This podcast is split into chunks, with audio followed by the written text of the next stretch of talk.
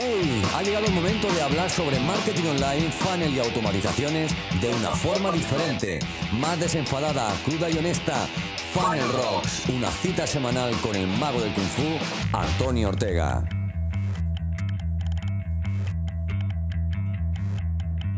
Bueno, bienvenido al- de nuevo al podcast de esta semana. Eh, en este caso traigo, te traigo la entrevista completa con Tomás Loyola. Te recuerdo que hablamos de su podcast, un podcast muy personal, de su libro, ¿no? ya que ha sido la semana de- del Día del Libro y demás, pues hablamos de, eh, de su libro, de Tomás en la cocina, que forma parte un poco dentro del mundo de esos libros, y eh, de It Gets Better, donde Tomás es presidente y que estoy seguro que el proyecto te va, te va a gustar o, al menos te va a llamar la atención. Así que te dejo con Tomás. Espero que te encante esta entrevista y que la disfrutes un montón. Te dejo. Bueno, pues eh, yo he visto tu, tu podcast, que ahora después hablaremos de él, y tú siempre haces una presentación, pero yo soy un poquito más cabroncete y os pido que os presentéis vosotros porque si no yo me dejo algo seguro. Así que eh, cuéntanos, Tomás, ¿quién, quién es Tomás Loyola? Pues Tomás Loyola es eh, periodista, o sea, yo además es mi primera definición siempre, soy periodista y de ahí para adelante todo lo que venga. Porque es verdad que todo lo que hago al final tiene relación con el mundo de la comunicación de alguna manera. Eh, trabajo en una federación de enseñanza, soy autor de libros, hago un podcast, llevo redes sociales para... Ahora solo llevo las de Mabel Lozano como directora de cine.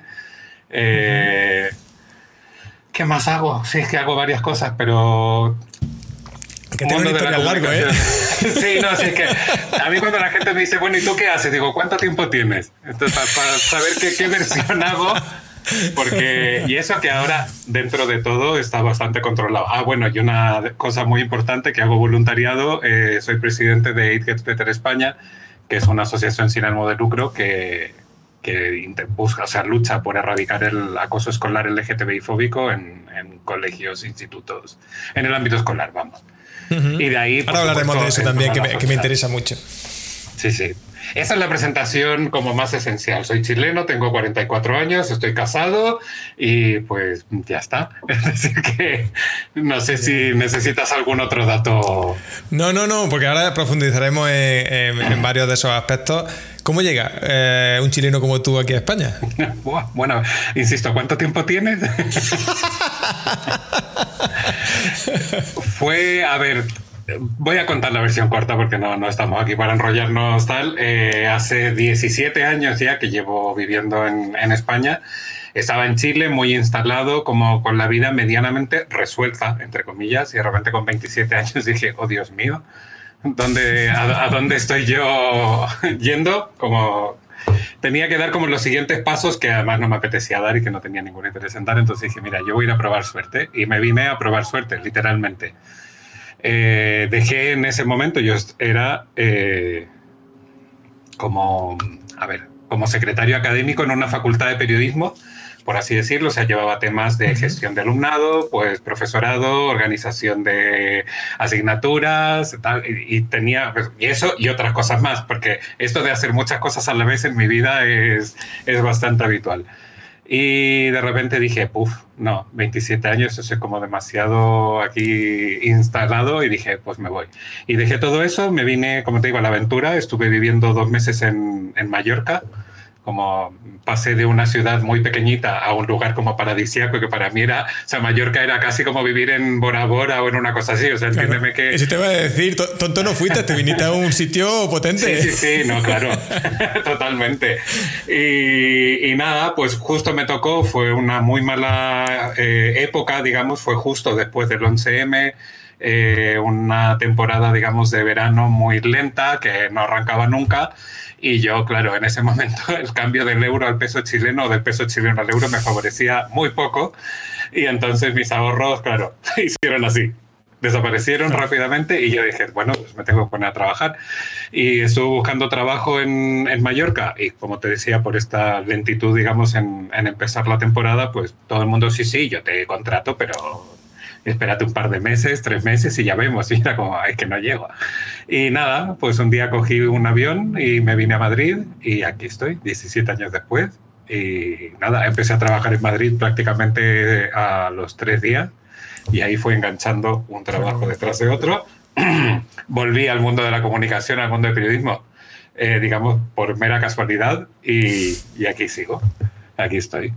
Muy bien, muy bien.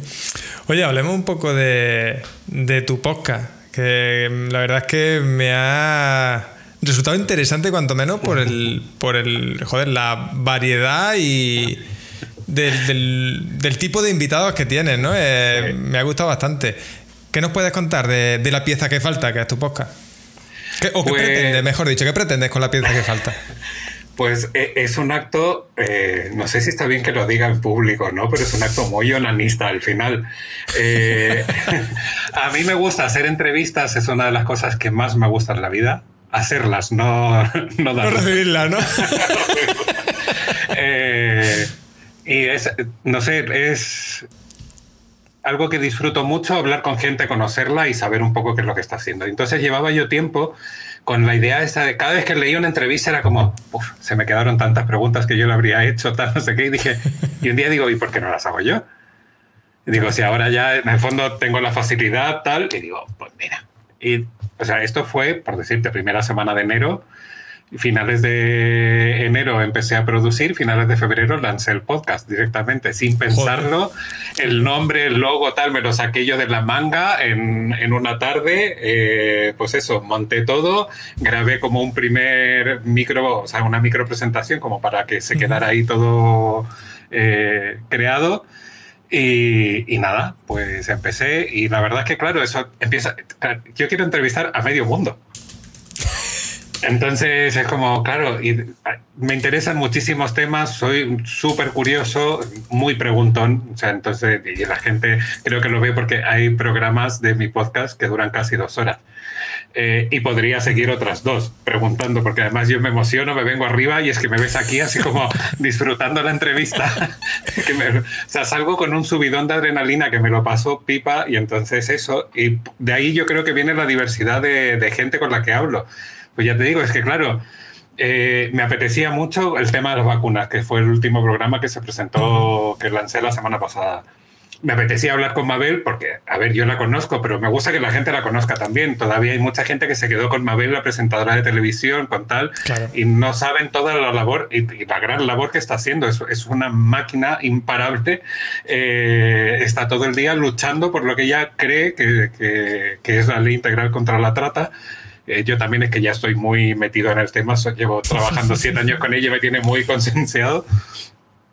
Y nada, pues eso, como te digo, eh, de ahí surgió evidentemente hablar con Amelia Tiganus, una superviviente del sistema prostitucional, que también me parece un testimonio brutal. Yo tuve la suerte de conocerla hace unos años y es que además ella que el otro día lo hablaba con, con, una amiga, me decía, es que Amelia es un ser de luz porque a pesar de todo lo que ha sufrido, ella como que lo cuenta y con una resiliencia y con un poder eh, espectacular. Y bueno, el tema del lenguaje inclusivo, el tema de las matemáticas, el tema tal, porque también me gusta meterme en ríos, es decir, yo las matemáticas y yo no nos entendemos nada. Entonces digo, pues voy a entrevistar yo una matemática para ver que me cuente, a ver si yo consigo entender algo. Y entonces así, así tal, y ahora esta semana lanzo un programa que es como un autorregalo también, por eso te decía el acto nanista este. Hablo con unos amigos que también tienen un podcast desde el sur de Chile, que no les veo hace un montón de tiempo y escucho su podcast y, y es súper agradable escucharlo. Es un podcast muy bonito, eh, se llama La naturaleza al cambio, dejo el, aquí la publicidad. Y, y, bueno, y entonces, y, me, y tenía ganas de hablar con ellos porque me han hecho tanta compañía cuando voy caminando hacia el curro o lo que sea, pues me voy con ellos en la oreja y hablo con ellos, que es lo peor de todo, que la gente pensará que estoy un poco más de la cabeza, pero me pongo a interactuar con el podcast porque como son voces familiares, les contesto. Claro. Entonces, bueno, pero en fin, y esta semana pues es una charla con ellos pues hablando un poco de su mudanza al sur de Chile porque abandonaron el Gran Santiago que es la capital y todo eso y de y qué están haciendo. Así que tiene estas cositas, o sea, hay como temas muy interesantes, luego hay temas como muy personales entre comillas, pero que también evidentemente son para que todo el mundo escuche y disfrute. Claro, es que eh, ese es el tema, ¿no? Yo he estado escuchando, no he escuchado todos los capítulos, no me he dado tiempo. No, normal. Pero, pero me ha gustado mucho, porque al final de, de todo saca algo, ¿no? Saca algo y como son temas tan muchas veces variopintos, ¿no? Hasta que, eh, como tú decías, ha tratado el tema de la prostitución o de joder, eh, y, y, de todos te queda un poco ese sabor a, me quedo algo, me quedo algo que mola, ¿no? Y no sé, eh, me ha gustado mucho y lo recomiendo muchísimo. Lo he dejado por aquí en el chat, luego cuando, cuando publique el podcast lo dejaré por aquí también enlazado en, eh, en, la descripción del podcast y demás, porque creo que este tipo de cosas nos vienen bien. Pero sí es verdad eh, que te quería preguntar, Tomás, y a lo mejor mm, me meto y te meto en un jardín. Porque claro, yo estoy acostumbrado a, hacer, y, te, lo, preguntaré más veces a lo largo de, la charla de hoy. Estoy acostumbrado a, bueno, al final a intentar monetizar, ¿no? A rentabilizar negocios y cosas así. ¿Tú crees que ese podcast, eh, por el tipo de temáticas que trate y demás, podrás monetizarlo o algo algún día o no? Fíjate que no tengo ninguna intención, eh, ninguna. Que de hecho ya me lo, me lo, preguntaron una vez y me dice, pero tú cuánto dinero sacas de eso? Y yo, es pura satisfacción personal. O sea, yo quiero hacer entrevistas, tengo un espacio que además, a ver, esto suena muy mal y no quiero que la gente se lo tome mal, pero si la gente me escucha, fenomenal. Si la gente no me escucha, fenomenal, porque lo estoy disfrutando yo. O sea, es, es por eso digo, es un acto completamente egoísta. A ver, no te puedo decir, no significa que si mañana alguien dice, oye, ¿por qué no trabajamos? Porque esto se puede monetizar, quizás algo, yo que sé, una idea, tal. no estoy cerrado a nada. Es decir, yo también estoy muy loco y me apunto a cualquier cosa. Pero ahora mismo, o sea, como te digo, y nunca nació con esa intención. No, yo la, gran, la gran mayoría de mis proyectos nacen por porque necesito sacar cosas de dentro. Y como, te digo, yo los comparto. Tengo un blog en el que escribo cosas súper personales. ¿Algún día pienso publicar un libro con eso? Pues no, no, porque para eso está el blog. Y en el blog, eh, digamos que escupo, vomito sentimientos que tengo guardados. En el podcast es un poco esto, es eh, verter toda la curiosidad que tengo y compartirla. Pues digo, si alguien quiere escuchar y le hace ilusión, quiere aprender, o, fenomenal que no, que yo estoy solito ahí con mi entrevistado, pues también es estupendo. O sea que sí, ya te digo, si es que, pero insisto, no estoy cerrado absolutamente nada. Si, como te digo, si se presenta la oportunidad, no voy a decir que no, dependiendo evidentemente. Es que yo también tengo un problema que soy un poco control freak. Entonces, eh, a mí como que ceder un poco el control de mi, de mi espacio es algo que me genera mucha ansiedad.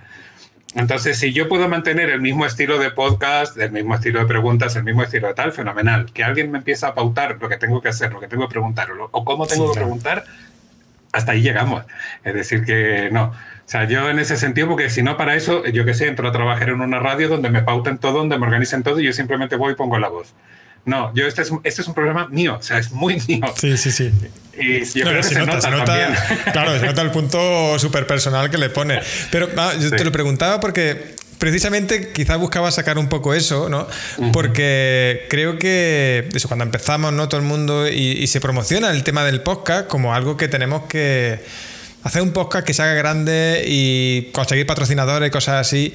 Y algunas veces, o al menos para mí, y a lo mejor es porque todavía mi podcast es pequeñito, no, no tiene mucha escucha y demás, pero quizás para mí es más importante el, momento de, entrevistar, de, hablar, el momento de antes, el momento de después, ¿no? Eh, tipo de relaciones que se puede hacer que, monetizar en sí, porque, hostia, al final son relaciones que se hacen, ¿no? Relaciones que no es por menospreciar a nadie, pero a cualquiera no lo trae al podcast. Siempre hay que traer al podcast a alguien que sea interesante, ¿no? Que, tenga algo que contar.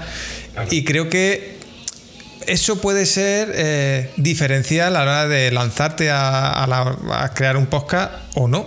Porque si pensamos en crear un podcast que se haga grande y demás, podemos cansarnos antes de, que empiece a dar su fruto, porque esto no pasa de la noche a la mañana, obviamente. No, claro, no, no, no.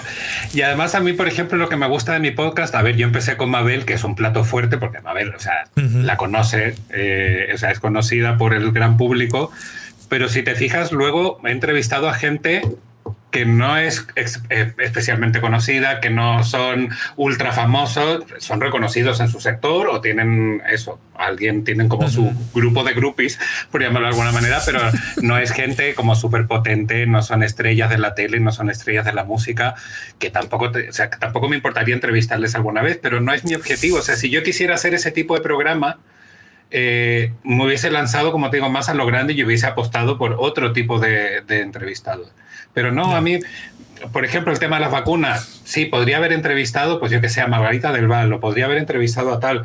Pues no, yo me busqué una persona que además no conocía, porque ahí está eh, como lo bonito es descubrir no solo la persona, sino también lo que hace. Y con Carmen, que es eh, Carmen Álvarez Domínguez, que es la, experta en, en, vacunas que entrevisté, hemos desarrollado una amistad obligada, porque esa entrevista la tuve que grabar tres veces. Tres veces. Sí, fue, o sea, pobre mujer que me ha tenido una paciencia infinita, me ha regalado su tiempo, me ha regalado su sabiduría y yo le debo 200 millones de cañas que las tengo pendientes para cuando podamos movernos y pueda eh, ir a Cantabria a, a, conocerla en vivo y en directo. Pero vamos, es que, mira, o sea, tú que los problemas del directo, pues yo he tenido los problemas en diferido y no han sido pocos. horrible, horrible. Pero bueno, ya pasó. Ya salió la entrevista y salió bien a la tercera, fue la vencida y lo conseguimos. Pero oye, al final es eso, al final es que sí, puede salir mal, puede, pero yo creo que, al menos para mí, ¿no? El tema del podcast, el tema de, de, hablar, de hecho yo no te conocía antes de, esto, hemos hablado un poquito antes del directo y lo que podemos hablar eh, ahora cuando acabemos un poco la, la entrevista más así, si, si, te, si te presta, pues creo que es lo bonito del podcast, ¿no? Que, te permite, llámese podcast, llámese entrevista, llámese, pero te permite esa relación un poco más especial donde donde al final preguntas con la excusa de nos van a escuchar, preguntas lo que quieras, ¿no? luego me responde o no, pero entonces está guay. Y no tiene todo lo que hacemos, lo que venía un poco a traer es que todo lo que hacemos no tiene por qué monetizarse, ¿no? Puede tener otros sentidos que, incluso me lo llevo un poco a mi terreno a nivel de negocio, puede tener interés que, yo hable contigo hoy porque podemos tener una relación a futuro más, más larga de otra manera o colaborar eh, más en profundidad con otra cosa. Eh, y aún así, eh, no estoy monetizando directamente el podcast. Es lo, que, lo que vengo a decir. Entonces, hay ese tipo de cosas que, quiero que, la gente que nos escuche, la gente que nos esté viendo, que se le quede claro, porque al final no todo es pasta, ¿no? Como... no, a ver, lamentablemente yo creo que hay como un, un pensamiento, yo no sé si ya social, por educación, por lo que sea, de que todo tiene que ser por dinero. Y fíjate que yo las cosas que más disfruto en la vida eh, son precisamente las cosas que hago no por dinero, que las hago porque, porque me apetece, porque tal. A ver, esto suena muy mal y yo mi trabajo me encanta y lo disfruto, tal, pero yo siempre digo, yo tengo dos trabajos, el que me alimenta y el que me da la vida. Y no son el mismo. O sea, insisto, me gustan los dos y disfruto los dos y con los dos lo paso mal y con los dos tengo momentos de tensión. Evidentemente es trabajo, no es, eh, yo qué sé, no es ocio. Pero hay uno que me llena mucho más el corazón que otro. Entonces, y ese es el que digo yo que me da la vida, el que me anima a levantarme por la mañana y el que me tiene constantemente maquinando cosas para hacer, que es mi trabajo en It Gets Better. El trabajo en la Federación de Enseñanza, pues sí, lo hago, lo disfruto, me encanta y también siempre estoy pensando como, ¿cómo puedo hacer esto mejor o no sé qué? Pero no es la misma motivación. Una es una motivación profesional y la otra es una motivación emocional. Y entonces, claro, no es lo mismo. Y entonces la gente cuando lo digo como que, como que flipa un poco y dice, ay, qué bonito. Digo, no, pero es que es así. Y no todo lo que hacemos es por dinero. Y, en fin, que eh, cuesta mucho como eh, quitar eso y como te digo lo del podcast era mi suegro muy preocupado porque yo no le iba a sacar parte eh, digamos rendimiento económico a esto y yo como si es que no me interesa el rendimiento económico, o sea, así que lo que yo estoy disfrutando, lo que he aprendido, o sea, no había hecho en mi vida un programa de radio solo, no había hecho nunca un podcast, no había hecho nunca pues mira, ya me llevo algo aprendido. He tenido que aprender a lidiar con temas técnicos, lo que comentábamos antes de empezar. He tenido que aprender a organizar un programa, organizar entrevistas, organizar tal, eh, moverlo en redes sociales, porque además, claro, aquí yo estoy solo, es decir, yo no tengo un equipo de gente con el que trabajo. Entonces, esto me lo guiso y me lo monto yo como quiero. Y eso para mí, o sea, es fantástico porque además al final es experiencia profesional que yo puedo aportar luego en otro sitio. Y entonces, pues mira, al final es, ganancia, pero no es económica.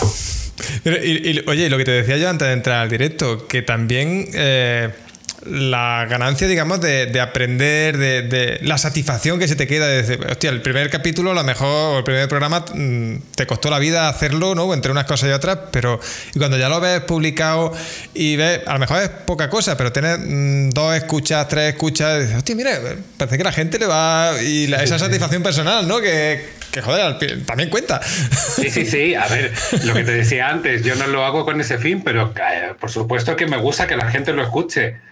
Porque, a ver, tú has puesto ahí cariño, has puesto tiempo, dedicación, tal, y como, mira, pues qué bien. Y cuando te dicen, oye, me encantó esa entrevista, cómo se notaba ese feeling, tal, digo, pues mira qué bien.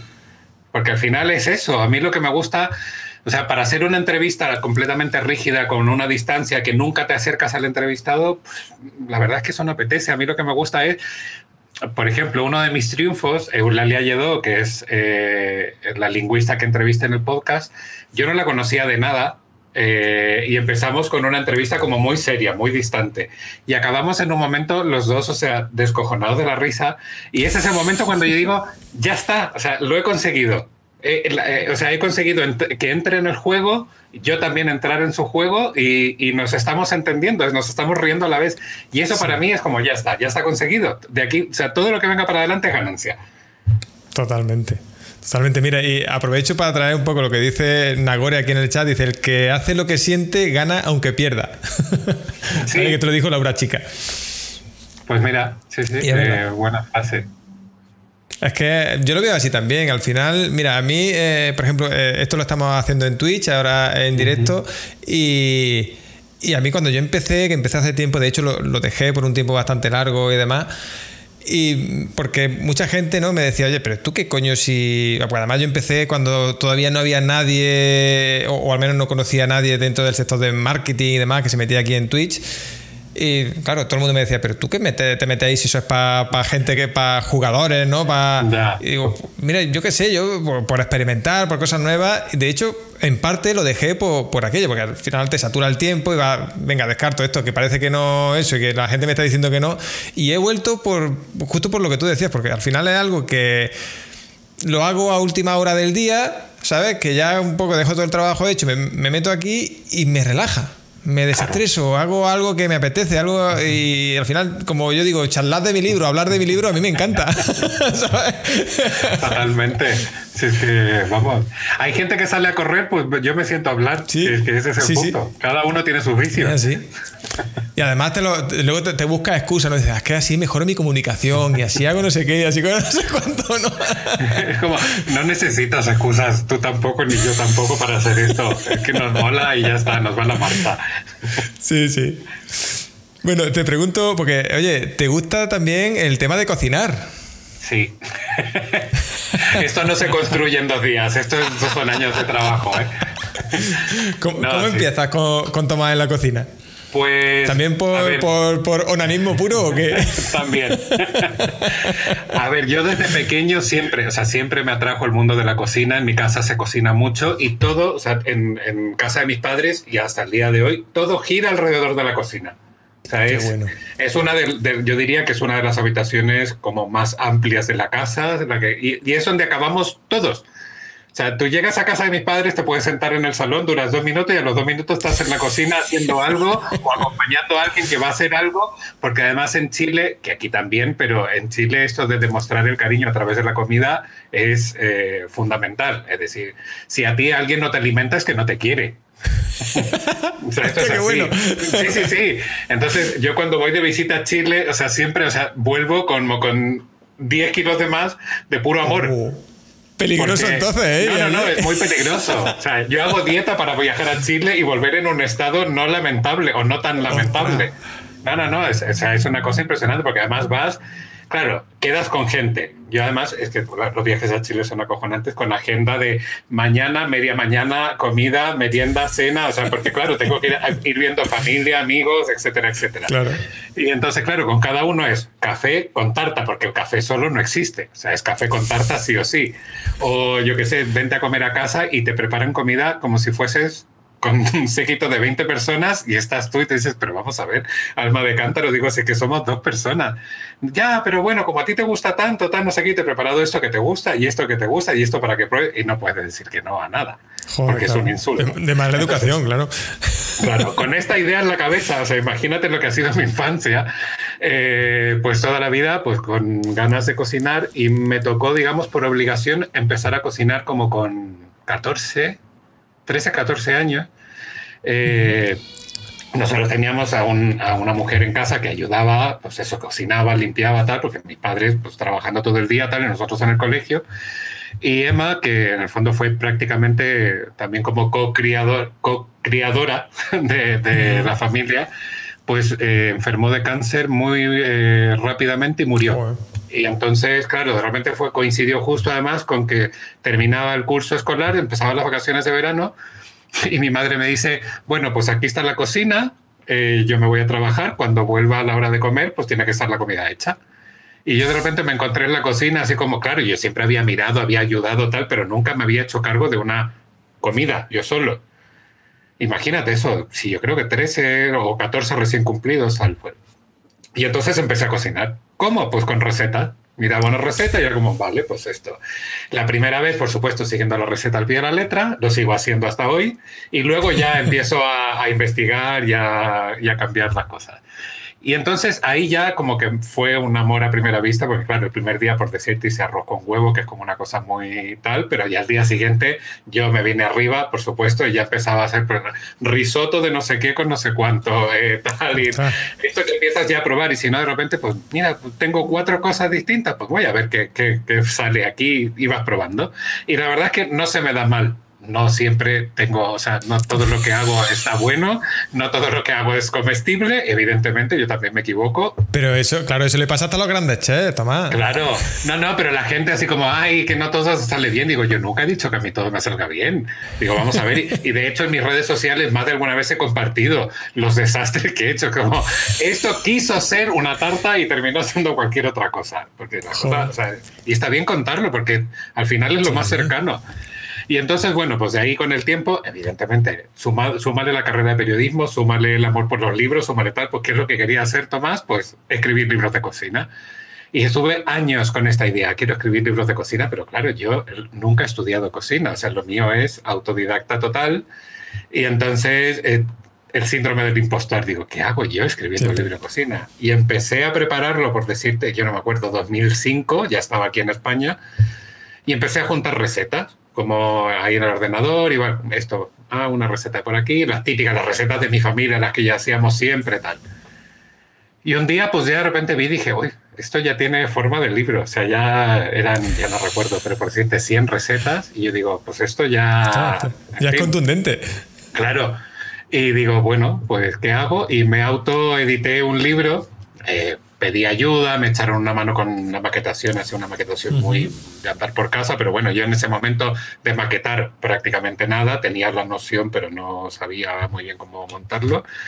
Y entonces eso, y de repente, pues venga, y lo lancé. Busqué en Amazon, busqué en lulu.com, que también no sé si sigue existiendo sitio para eh, autoeditar libros. Y nada, pues lancé Tomás en la cocina, recetas y secretos para principiantes. Esto fue en 2011, si no me equivoco. Me costó muchísimo atreverme. O sea, el momento este de, le tengo, si le doy al clic, ya mi libro se lanza. Sí. Bueno, y todo el pudor, la vergüenza, porque además cada receta iba estaba como presentada con una breve historia personal o, lo que a mí me motivaba ese plato, lo que me recordaba. Entonces también era como una cosa un poco de mostrar eh, eh, el interior y de abrir un poco la puerta. O de vulnerabilidad, ¿eh? Al principio. Sí, sí, sí, es brutal. Con el podcast me pasó igual. El primer capítulo fue horrible. O sea, esto de lo publico, no lo publico, lo publico, venga, es como ya está, ya está hecho, lo voy a publicar. Y, lo que te digo, es esa sensación de, lo que dices tú, vulnerabilidad, del pudor, pero al final es algo que hay que superar. Y ahí, bueno, pues eh, lancé mi libro y al, unos cuantos años después, 2017, si no recuerdo mal que fue, pues contacté con una editorial. Bueno, contacté con muchas editoriales, pero finalmente una editorial vio potencial en mi propuesta y lanzamos dos libros más. Eh, que son al horno y cocina sana para intolerancia. cocina sin gluten, sin lácteos y sin azúcar. Y nada, y ahí sigo, tengo ideas ahí en mi cabeza, voy juntando recetas, pero es que ahora mismo entre todo lo que hago no me da tiempo a, a sentarme a escribir un libro de cocina, pero habrá, habrá más Tomás en la cocina. ¿Qué, fue antes, el libro o la web, Tomás? Ah, creo que fue un poco a la vez. Creo que fue, sí, creo que la web fue un poco como excusa de, claro, yo con este pensamiento de comunicación, un poco marketing y redes sociales, un poco ahí. a modo de promoción del libro, quizás. Claro, fue como, necesito tener una casa. Donde, porque ya además no te puedes imaginar la cantidad de dominios que tengo, de perfiles de Twitter que tengo. bueno, algunos ya los he ido soltando porque digo, mira, con esto no voy a hacer nada, pero es que de repente se me ocurre una idea y es como, voy a, voy a comprar el dominio para que nadie me lo quite. Sí. Y entonces. Como si al segundo siguiente se lo ocurriera a otra persona y lo comprara, ¿no? sí, sí, sí. Pero es como, entonces Y, probablemente Tomás en la cocina surgió, no, ahora no lo recuerdo, pero probablemente fue ese proceso mental de decir: mi libro necesita una casa, necesita redes sociales, necesita una web. Pues compro el dominio, abro las redes, no sé qué, y, lo monto. Y ya está. Y así me imagino, insisto, no me acuerdo, pero te aseguro que fue así. Sí, sí. Oye, y ahora casi la, pregunta obligada que seguro que mucha gente se hace, porque tú en, el, en Tomás en la cocina publica recetas y demás, ¿no? ¿No teme que canibalicen las ventas de los libros? A ver, eh, las que, digamos, las recetas de mi libro autoeditado ya están todas compartidas. Es un libro que, en fin, sí, casi 10 años después pretendo todavía sacar algo de venta, pues me parece un poco absurdo. Eh, y los libros de la editorial, eh, digamos que el, acuerdo contractual es que yo no puedo compartir esas recetas. O sea, hay un porcentaje de recetas que yo puedo compartir a modo de promoción, que eso sí llegamos a un acuerdo, pero el grueso del libro no puedo compartirlo. De hecho, es que hace poco además lo tuve que mirar porque me apetecía compartir una receta y es como, no, no puedes, bonito, esto no lo puedes hacer. Y es hasta, o sea, 10 años. O sea, tengo hasta 2027 eh, con, digamos, eh, sin poder hacerlo. Y bueno, ya a esas alturas, como te digo, ya esas recetas van a estar añejas y. Y ya se me habrán ocurrido otras tantas más. Entonces, no, a ver, evidentemente publicar todas las recetas, pues sí, es un peligro pero también es verdad que el público todavía que está en las redes sociales, yo por ejemplo, sí veo recetas de gente que la publica tal, pero yo me compro igual el libro porque yo soy un fan de los libros de cocina y no te puedes imaginar la cantidad de libros de cocina que tengo en mi biblioteca que ya no me caben. O sea, que no me caben por ningún sitio, pero es que, o sea, me chiflan y yo por mí, o sea, los compraría todos todos, porque es una cosa que, además de que me sirve de inspiración, me encantan. O sea, disfruto porque estoy. Mm. O sea, yo veo un libro de cocina y saboreo lo que estoy viendo. y entonces, claro, esto es, parte de toda mi trayectoria y mi relación, pues eso, con la cocina. Es, es, un gusto. Pero no, como te digo, yo comparto. A ver, hay algunas que yo digo, pues mira, esta la voy a guardar porque tiene más potencial atractivo para un libro.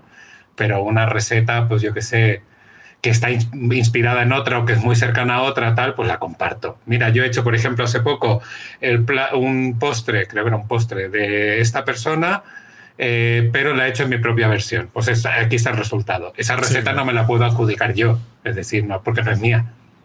Ya está, pero sí, esa la comparto y no tengo ningún problema, pero hay otras que me las guardo. Claro, ahí hay que tener un poquito de ojo. No, te, lo decía porque, claro, eh, entiendo que también el, que tú compartas recetas, compartas recetas pues en, la web, en, redes sociales y demás, también es un método de promoción ¿no? para el libro. Y es que te lo preguntaba sobre todo porque hay mucha gente que, no solo en el tema de, recetas, cosas así más puntuales, sino en, general, ¿no? Yo tengo un curso, pues no voy a, no puedo hablar algo de mi curso, yo tengo un servicio y no voy a contar estas cosas porque si no la gente me copia, porque si no la gente ya no me compra el curso, ya no me compra el servicio, ya no me compra... Y al final lo que estamos haciendo, ¿no? Creo, y, se puede demostrar con, un libro así de recetas, ¿no? Si comparto recetas, al final es promoción y lo que tú dices, si al final si me gusta la receta de Tomás, pues me voy a comprar su libro para tenerla más a mano, mejor en mi cocina. Eh, yo creo que es la... A ver, lo que ocurre mentalmente al final. Sí, voy a usar una. Se me ha venido a la cabeza, no sé por qué, ya, a mí se me va la olla. En, hace años, en un libro de, Isabel Allende que se llamaba Afrodita, precisamente que hablaba del mundo de la cocina y recetas de cocina, tal, eh, había una frase que decía: La diferencia. Ay, ¿cómo era? ahora ya se me ha ido la idea, pero es como la diferencia entre, entre pornografía y erotismo es que erotismo es la pluma y pornografía es la gallina entera. sí, ¿Vale? muy bien traído. Y entonces aquí, lo, en el fondo, lo que uno tiene que mostrar es un poco de pluma.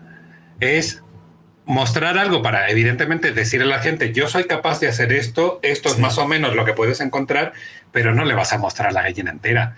El porno te lo guardas para cuando saques el libro, cuando lances el curso, lo que sea. Ahí ya tiras toda la, carne al asador, como se dice. Pero antes, pues tienes que, tienes que mostrar algo, porque hoy en día, eh, si tú no muestras, parece que estás vendiendo humo. Que eso también es, bastante habitual o, da, esa sensación.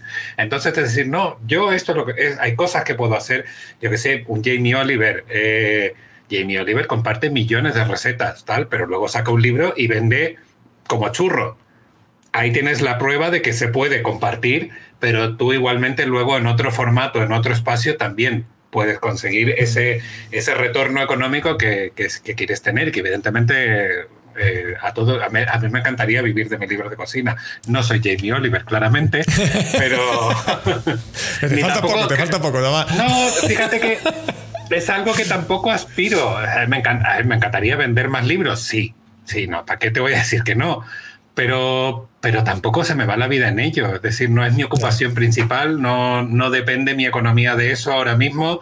Eh, si fueran distintas mis circunstancias, pues seguramente yo me habría planteado esto de otra manera, pero es, para mí es otro hobby más, es como el podcast.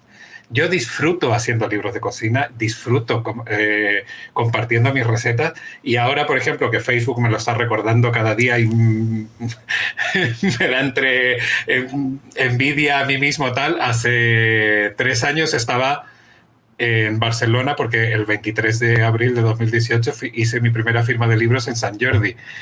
Y esas cosas, o sea, esos regalos que me ha traído a mí mi libro, o sea, es que no se me va a olvidar en la vida la experiencia de llegar allí, ver San Jordi, que yo además no lo había visto nunca.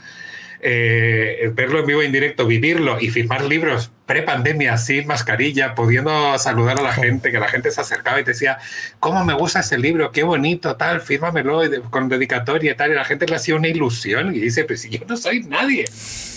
Y eso es, vamos, de las cosas más bonitas que yo he vivido. Pero, insisto, es un hobby. Es, es que ese hobby me ha dado algo de dinero. Tampoco mucho. ¿eh? El mundo editorial es mm. bastante difícil. Pero, oye, me dio dinero para, yo qué sé, darme un pequeño lujo. Pequeño lujo que puede haber sido comprarme una cosita que me gustaba. Pues ya está. O sea, más que satisfecho. No, nunca, como te digo, no aspiraba a vivir de ello porque sabía que no iba a vivir de ello. Es que yo creo que ese es otro punto, ¿no? Vuelvo a lo que hablábamos antes del tema de la monetización, que mucha gente piensa que vender un libro, que sacar un libro o lo que sea, mm, hostia, eso ya son los ingresos pasivos definitivos. Yo saco el libro, me pego un, año escribiendo un libro y luego ya a vivir de la renta. Y no es así. Yo he conocido escritores que llevan muchísimos libros vendidos, eh, editados al menos. Sí, sí, sí. Y incluso tienen bastantes ventas, algunos bestsellers y cosas así. Y, y, viven, porque al final son muchos libros, son muchas cosas, pero eh, no viven exclusivamente de sus libros. Y esto tenemos que verlo. Para mí el tema del libro es más, y a lo mejor pues, tú lo has hecho por hobby y demás, pero yo sí mm, lo planteo más a modo de promoción. Yo, claro, al final, si yo escribo un libro, eh, me da como cierto arraigo, ¿no? Cierta ya asentar en el sector. Yo escribo, pues yo qué sé, en mi campo, un libro de sobre embudo de 20, cosas así, pues ya te da cierto asentamiento en el sector. No todo el mundo tiene un libro, ¿no? Esa diferenciación, ese tipo de cosas para mí es lo principal. digo lo mismo que en el podcast, que con el podcast, ¿no? Mm. Ese, ese puntito es lo que a mí me llama a escribir un libro o alguna cosa así. No el hecho de voy a cobrar más, voy a. porque al final yo creo que muchas veces, y, todavía no he sacado mi, primer libro, pero creo que es más bien testimonial el tema de los, de los ingresos que puede tener un libro, ¿no? Sí, Sí, a ver, a no ser que des un pelotazo y te conviertas en, yo qué sé, María Dueñas o Isabel Allende o Pérez Reverte o tal, eh, no. O sea, sí, vas a tener ingresos, como te digo, a mí cada año me llegaba pues un dinerito, como te digo, nada del otro mundo, ¿eh? insisto, o sea, que ni siquiera estamos hablando de un sueldo mínimo, o sea, de un salario mínimo. Eh, en todas las ganancias de que llevo en tres años de, libro, con tres libros en el mercado. O sea, es así. Pero insisto, porque mi libro también era un libro muy nicho, era una cosa yo, y a mí me lo dijeron claramente en la editorial, que eso también eh, la gente tiene que entender que lamentablemente el mundo lo hemos construido de esa manera. Es tú, no eres nadie, nadie. No eres youtuber, no eres masterchef, no eres tal, con lo cual tu libro va a tener unas ventas pequeñitas. Sí. Entonces, claro, ahora, tú te quieres hacer youtuber, quieres tener un canal donde tienes que estar todos los días subiendo recetas y tal, pues no, no es lo que me apetece a mí, ¿vale? Pues tu libro va a tener X ventas, porque eso ya más o menos lo pueden manejar. ¿Por qué publican libros los youtubers? Porque claro, porque tienen un ejército de seguidores que probablemente compren ese libro. O, mm, a ver, yo por ejemplo, claro, cuando hice el contrato con la editorial, que no era ningún engaño, yo en mi Facebook de Tomás en la Cocina tengo 27.000 seguidores pero no significa que yo voy a vender 27.000 libros. No, no, hubiese gustado no, que va, que va, Ojalá, ¿no? Claro, como, te digo, yo probablemente no estaría aquí, yo estaría en alguna casa mirando el mar, yo qué sé, en algún otro sitio un poco más eh, paradisíaco. No, no, no, o sea, olvídate. Es eso que... Y pasa mucho en el mundo de, de las redes sociales, eh, el tema este de, oye, pero si yo qué sé, mi anuncio lo han visto 100 personas, tengo que tener 100 ventas. Es como, a mí entre que me genera ternura y me genera ira, porque no, pero es que el mundo no funciona así. Es como, no, no, o sea, no, no, podemos ser tan eh, ciegos en ese sentido tal. Pero bueno, como te digo, que, que, esto no, tampoco yo quiero que la gente se desanime a escribir libros. Escribir libros es una cosa muy bonita. Y, y, el mundo editorial es difícil. Conseguir que una editorial te publique un libro no es fácil. Eh, pasa por muchas manos antes de lo que probablemente la versión final sea distinta a la que tú tenías en la cabeza. Y no digo que sea malo, es porque, claro, en la editorial hay gente profesional que sabe. Entonces, oye, esto no, esto no lo pongas así o esto mejor lo quitamos. Yo, por ejemplo, el, yo presenté un proyecto que tenía, por decirte, 200 recetas y la editorial me dijo, no, este libro es invendible. O sea, tal cual como tú me lo das, que yo le di el libro maquetado y todo hecho, este libro es invendible. Y entonces, ¿qué hicimos? Pues lo desmenuzamos en pequeños libros. Eso sí es algo que se puede vender, más nicho, más colección, más específico, sí, pero claro, yo le ofrecí una gama de recetas tan absurda que yo ahora lo veo en ese momento, claro, a ti te, duele un poco el ego, dices, pero yo he hecho este libro ¿por qué no, ¿no? y tal. Claro, ¿por qué no? Es como la, casi el 1080 recetas de Simone Ortega, tal, en versión Tomás en la cocina, pero claro, es que no, sí, que no iba a ningún sitio con ese libro. Que además, claro, que iba a ser un tocho infumable de 400 páginas, pero ¿quién va a comprar este libro? O sea, nadie. Además de lo caro que es producir un libro de cocina de buena calidad con buenas fotos. Es que es, en fin, a mí yo veo libros de esto, sobre todo en el extranjero, que se hacen unos libros de cocina que a mí me dan una envidia cochina, pero la mala, mala. dices, yo algún día, por favor, tengo que editar un libro así, o sea, así de bonito, así de currado. Mi libro es un libro muy de andar por casa, muy sencillito, por eso cuesta lo que cuesta también. Es decir, que, pero ya está, pero insisto, yo lo he disfrutado y me lo he pasado pipa haciéndolo promocionándolo, eh, eh, hablando de mi libro, literalmente. O sea que, en fin. Eh, y de verdad, que quien tenga esa inquietud, que lo haga, que pruebe. Si esto al final es, es probar y probarse. Y, y, sobre todo, muchas veces no hay veces que a lo mejor no tiene ese tirón editorial, ¿no? Ese tirón. Oye, pues a día de hoy, gracias a Dios, pues tenemos la oportunidad de, poder autopublicar, de, ese tipo de cosas, de al menos sacarnos esa espinita. Pero repito, creo que el tema del libro no, no tenemos que verlo como algo que me va a quitar de trabajar. Yo escribo un libro y ya me puedo jubilar, sino como algo pues más de eso, pues de promoción para negocio, o lo hacemos por hobby, o lo hacemos porque al final, no sé, toma si el tema de los libros o lo que sea te ha traído algún tipo de oportunidad que a lo mejor no te esperaba. Por, otro lado, de alguna colaboración. Hostia, mira, Tomás, ya que tengo yo un programa de cocina, un algo sobre cocina, ¿por qué no te viene y, hacemos alguna de tus recetas o alguna? Se me ocurre, ¿no? No sé si, si es el caso o no. Sí, a ver, en, su momento sí, me contactó gente, eh, pues eso, conoces de repente gente de la nada, oye, que no sé qué, me encanta también la cocina, a ver qué podemos hacer. Algunas cosas se concretaron, ahora tampoco, tampoco muchas, ¿eh? no recuerdo tal, pero sí, sí sirve y te abre puertas. Yo insisto, además, cuando yo publiqué el libro, que para mí mi libro autoeditado, ¿eh? o sea, el primero te estoy hablando 2011. mi padre, o sea, con, con, una sensación de orgullo, le contaba a todos sus amigos, mi hijo ha escrito un libro. Y era claro, porque antiguamente escribir un libro era una cosa, o sea, muy difícil en el fondo llegar a publicar un libro. Y lo que tú dices con el tema de la autopublicación es mucho más sencillo y todos tenemos una, ventanita ahí para publicarlo. Y ya decía, papá, por favor, no digas eso, como que vergüenza si es un libro autoeditado que es súper cutre. Y mi padre decía, no, no, no, dice. Y además sus amigos le decían, es que no cualquiera publica un libro. Y él decía, es que ahora sí, cualquiera publica un libro, pero no importa. Ellos se quedaron con esta idea de que publicar un libro es una cosa como, claro, plantar eh, un árbol, tener un hijo, escribir un libro. O sea, es que, en fin, o sea, era, era como un gran mito. Claro, es lo que yo te decía antes, que el, viste, ¿no? Te viste a nivel profesional, a nivel lo que quieras, pues viste el tener un libro, pues te marca o te diferencia del resto. Oye, aunque todo el mundo pueda escribir un libro, pero todo el mundo no tiene el arrojo, digamos, de sentarse y ponerse a escribir. Que yo he tenido que escribir, como yo digo, eh, ahora voy a publicar yo ya mismo un libro que publicamos entre varios autores y he tenido que escribir un capítulo y, y me ha costado que yo cuando, cuando me lo propusieron el proyecto este del libro, yo decía, oye, pues yo cuando termine esto me lanzo y me escribo yo un libro para mí solo y ahora me lo pienso, ¿sabes? No es tan fácil esto. no, a, ver, yo es que para mí también escribir es, es un ejercicio sí, bueno, claro. tal, o sea, yo me dedico a eso, entonces yo también es, yo ahora por ejemplo, tengo publicados tres libros de cocina y dos libros del tema Internet y redes sociales. Uno que publiqué hace también mil años, que se llamaba El social media no es una acción de quita y pon. Que era un poco en el principio de las redes sociales con eso de que ahora me lanzo, no, luego quito la red, luego la vuelvo a sacar, tal. Era como un poco explicar de que el absurdo que significaba esto y además el, la omnipresencia en las redes sociales sin ningún tipo de criterio y tal, en fin, era un poco como muy inicial y venía, ese bebía de un blog que tenía yo en, ese momento eh, dedicado a temas de redes sociales, marketing tal. Y un poco pues saqué los textos del blog y los convertí en un libro. Y luego hace dos años publiqué un libro con una editorial danesa que, están, que estaban abriendo mercado, digamos, en el mundo hispanoparlante y saqué un libro sobre eh, atención al cliente en redes sociales.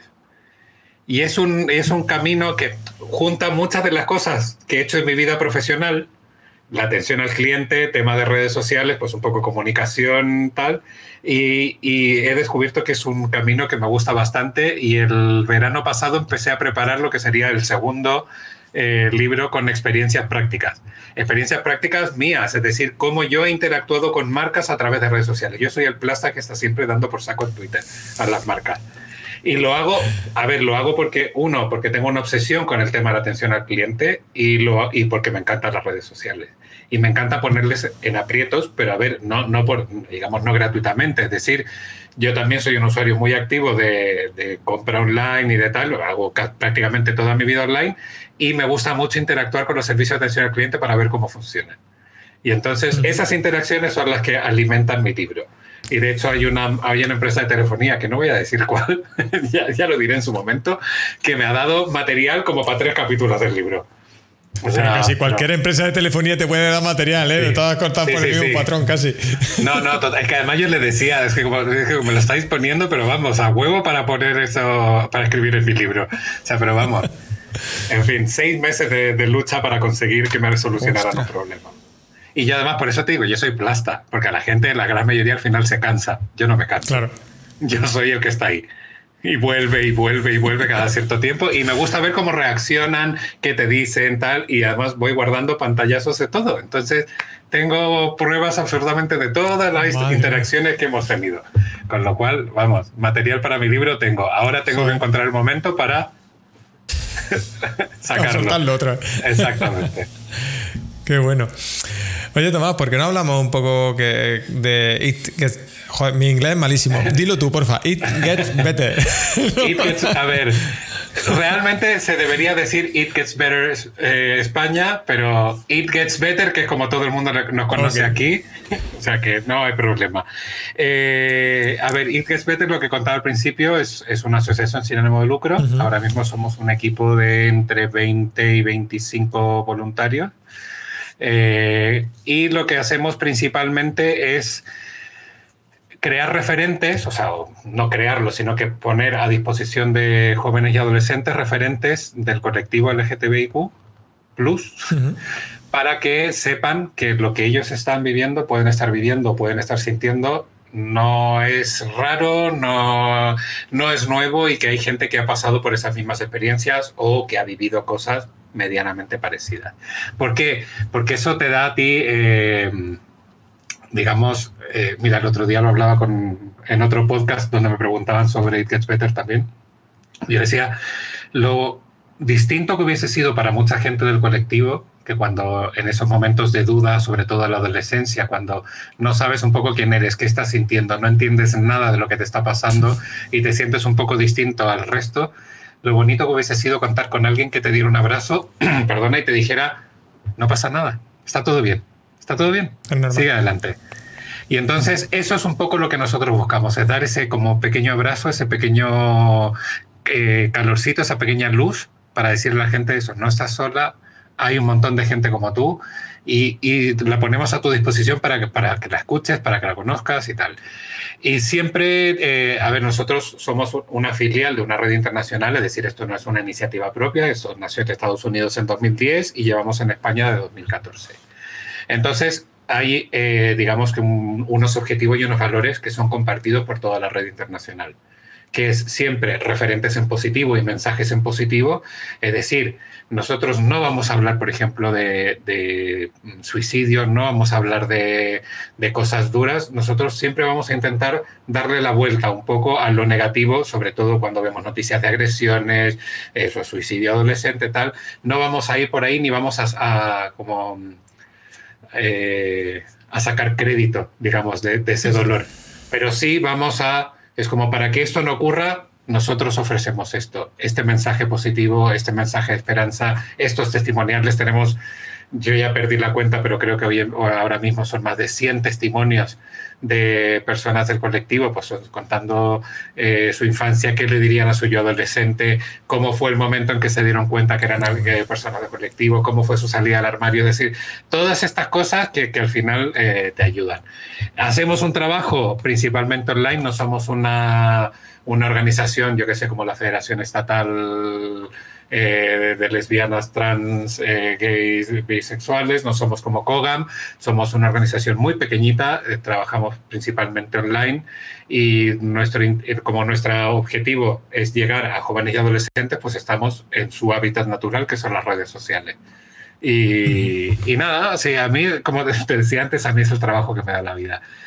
Trabajamos muchísimo, muchísimo, o sea, no te puedes imaginar lo que es mantener primero un equipo de más de 20 personas repartidos en distintas áreas, eh, audiovisual, apoyo, educación, temas de organización y tal, y luego pues conseguir dinero que para poder funcionar, nosotros no gastamos, no somos una organización que gaste mucho, pero cosas básicas y elementales ah, tenemos que tener.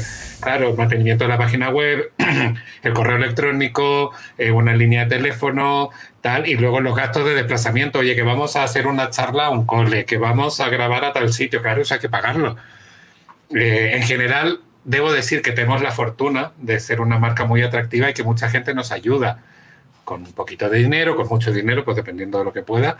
Y en general tenemos, y de, momento sobrevivimos, pero claro, eh, queremos, tenemos la intención de hacer cosas más grandes. Eh, ahora, por ejemplo, tenemos listo para estrenar un documental que no puedo contar nada, no puedo dar una primicia allí. no, no, no, no, es, un corto documental. Eh, a ver, es nuestro primer trabajo, digamos, de esa envergadura que queremos moverlo en festivales. Eh, probablemente no ganemos ningún premio y está muy mal que yo lo diga, pero porque, a ver, primero es nuestro primer trabajo, técnicamente es muy bonito, pero es decir, que con el nivel de que hay hoy en día de documental y de corto documental, o sea, estamos años luz de poder llegar a algún sitio. Pero creemos en que el mensaje, lo importante es que el mensaje llegue y por eso queremos moverlo, porque es un mensaje muy bonito, que habla de la interseccionalidad, y eso es todo lo que voy a decir, de la interseccionalidad entre migración y colectivo LGTBIQ. Y, vamos, conseguimos hablar con personas maravillosas que nos contaron su historia. Eh, la situación en su país, por qué tuvieron que, dejarlo, tal. Y bueno, y eso, como te digo, en las próximas semanas, espero ya que sea cuestión de semanas, ya lo estrenaremos y, y empezará el recorrido en festivales y me hace mucha ilusión. Como te digo, queremos hacer más cosas de ese tipo, pero necesitamos ayuda, necesitamos apoyo. No solo en la parte, digamos, eh, obrera, en el sentido de trabajo, voluntariado, tal, sino que también pues algo de dinero, porque claro, todo esto cuesta dinero, cuesta dinero montarlo, cuesta dinero grabarlo, cuesta dinero tener equipos, cuesta dinero pues, llevarlo a festivales, todo esto cuesta dinero, no, no es gratis. Y entonces, y eso cuesta mucho, y en pandemia y con la situación compleja que estamos viviendo, más todavía. Pero bueno, pues poquito a poco vamos haciendo cosas, lo que te digo, y tenemos sueños. Ya estamos, estamos empezando a dibujar proyectos para 2024, con eso te digo todo. O sea que pensamos a largo plazo y queremos hacer muchas cosas porque además eh, o sea, tengo un equipo que digo, estamos todos muy mal de la cabeza, muy mal de la cabeza. Porque es que, es, claro, se nos ocurre idea y todos nos venimos arriba. Y es como, sí, venga, vamos a hacerla. Y luego, claro, luego empiezas a pensar y dices, ¿dónde me he metido yo? Ahora, ¿cómo voy a levantar yo este proyecto? Pero van saliendo. Quizás no en el plazo previsto inicialmente, pero este proyecto, por ejemplo, del corto documental nos llevó prácticamente el doble de tiempo de lo que teníamos presupuestado. Pero también te lo decía antes de empezar el programa, yo creo que al ser voluntarios, pues lo que tenemos es que dependemos mucho de nuestros horarios, de nuestra vida personal, de nuestra vida profesional y del poco tiempo libre que tengamos. Entonces, bueno, pues tenemos, jugamos con, eso en contra, pero jugamos con, un amor y una entrega de este equipo de voluntariado que, o sea, a mí a mí por eso te digo, me llena el corazón y me hace levantarme por la mañana con mucha energía. Y trabajar sábados y domingos no me importa, y trabajar por la noche y, no me importa, porque es que lo hago con todo el amor del mundo. Es que te, mueve la causa, ¿no? Entonces es distinto, no es. Yo qué sé, entiendo que no lo ves como un trabajo o, es que es la causa. Oye, tengo que hacer esto porque así llego, no es porque así facturo más, sino porque así llego a, este tipo de cosas, eh, aumentamos la, ayuda a, aquí chavales. Es que yo creo que eso es lo que al final te, te mueve a hacer ciertas cosas. Cuando alguien te dice mira, este vídeo o este testimonio me cambió la vida, me permitió salir del armario, me permitió hablar con mis padres, hablar con mi familia, decírselo a mis amigos. Ya está, es que no necesitas más. Con tocar a una persona, tu trabajo ya está hecho. Y ya está. O sea, eso es, es lo fundamental. Respecto a eso, Tomás, ¿cuánto... Eh, ¿Hemos avanzado mucho en, respecto a este tema eh, aquí en España? O, ya que está ahí, no, la, no. sé si llamar a asociación o está en más países y demás, mm, ¿hay mucha diferencia respecto a otros países? Sí. A ver, comparado con incluso países dentro de Europa, hay una diferencia brutal como en todos lados, hay grandes avances y hay grandes retrocesos o hay pequeños pasos atrás, porque es verdad que a veces de repente avanzamos muy rápido y luego vienen como todos los que ahora mismo yo te diría que estamos viviendo como un periodo de un poco de a ver cómo tratamos de parar este mini retroceso. No es que vayamos retrocediendo tal, pero tenemos que tener mucho cuidado porque los derechos cuesta mucho ganarlos, pero se pierden así de rápido. Sí. Entonces es algo que siempre hay que vigilar y hay que defender. Como te digo, hay otras organizaciones y otras entidades mucho más activas y que hacen un muy buen trabajo en ese tipo de cosas. Nosotros apoyamos un poquito desde atrás, mirando siempre desde la distancia de lo que nos permite, digamos que el, objetivo y la misión de nuestra organización. Pero sí, sí, hay, hay avances. Comparado, por ejemplo, con países de, de América Latina, llevamos mucha ventaja. En Chile, por ejemplo, que es de donde yo vengo, no existe el matrimonio igualitario.